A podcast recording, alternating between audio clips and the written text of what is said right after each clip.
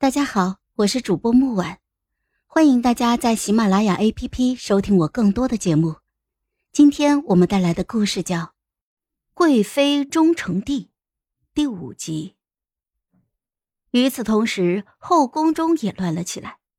秦星通报道：“娘娘，昭婕妤和德妃发生了冲突，昭婕妤在花园意外摔跤，孩子没了。”我抄写佛经的手一顿，一滴墨水滴落，我精心为陛下祈福的经文全废了。我无奈的叹了一口气，道：“哎，看来这宫里的人心浮气躁起来了。德妃有子，年龄和太子不相上下，太子倒下，他是最开心的。”也是最希望陛下醒过来的人。但是经过宴席一事，太后疑心此事是他设计的，将他禁足。但是今天他无旨随意出宫，已经是犯了大忌，还冲撞了有孕的昭婕妤，导致其流产，更是罪加一等。太后听说此事之后，愤怒之下将其打入冷宫。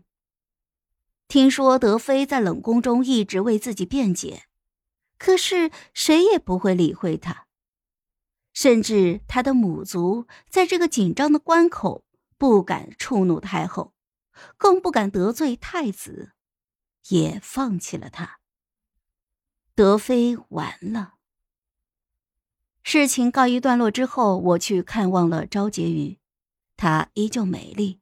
却更像是一朵逐渐衰败的花朵。其实仔细看，她和姐姐完全不同。姐姐的眉宇间满是被娇宠的自信傲慢，而她的眼眸却盛满了熊熊燃烧的恨意。毕竟德妃纵容亲弟，为了几亩良田，便逼死了他的父母。他告上京都，上表罪状，皇帝却视而不见。听说他弟弟被活活打死时才两岁，也就与继儿同岁。他怎么能够不恨呢？于是，我出手帮助了他。他微微勾起了苍白的嘴角，目光落向了窗外，声音轻飘飘的，宛若叹息：“娘娘，这宫里……”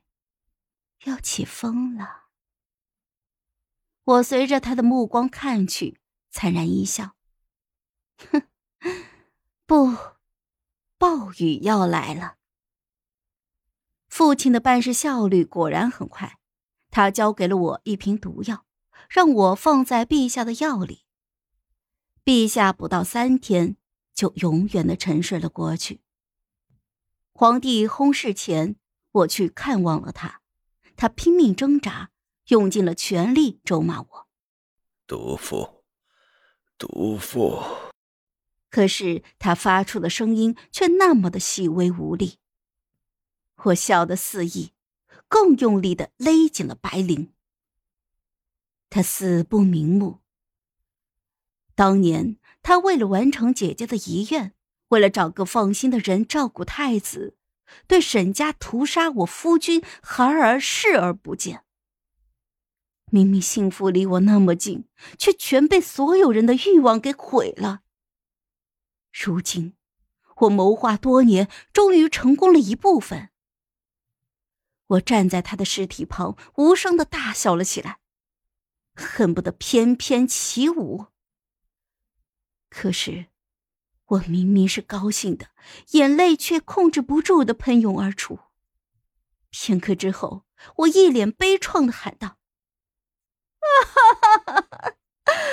皇帝驾崩了！”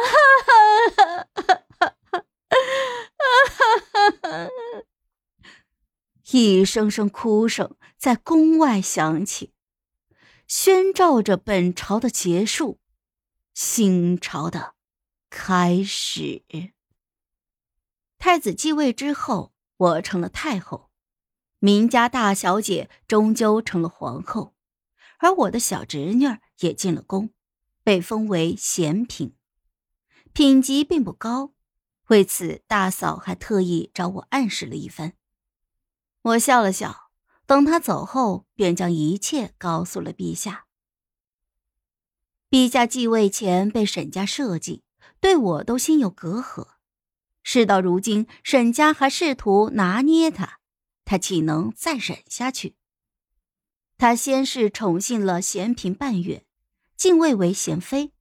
却安排在距离他的寝宫最远的淑华殿，此后便是半年三月不得面圣一次，并且派了十几个得力的嬷嬷，看似照顾他，实际上却是监视他，防止他再给沈家送信。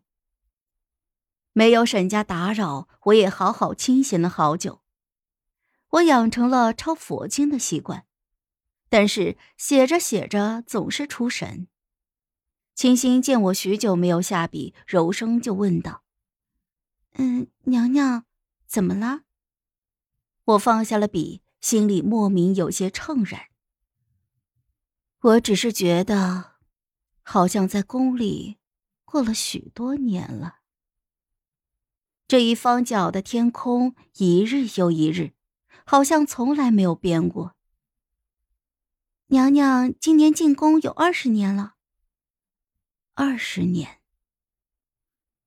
我十六岁嫁人，十七岁生子，十九岁丧夫丧子。如今我三十九岁了，却已经是太后了，而我的丈夫、孩子也已去世二十年了，他们葬身黄土。而我却身处高位，当初最最亲密的人，如今已天人永隔了。不知道死后还能不能见到他们，他们还认不认我？好了，本集故事就到这儿，我们下集见，记得订阅和点赞哦。如果你有喜欢的故事，也欢迎在留言区告诉我们。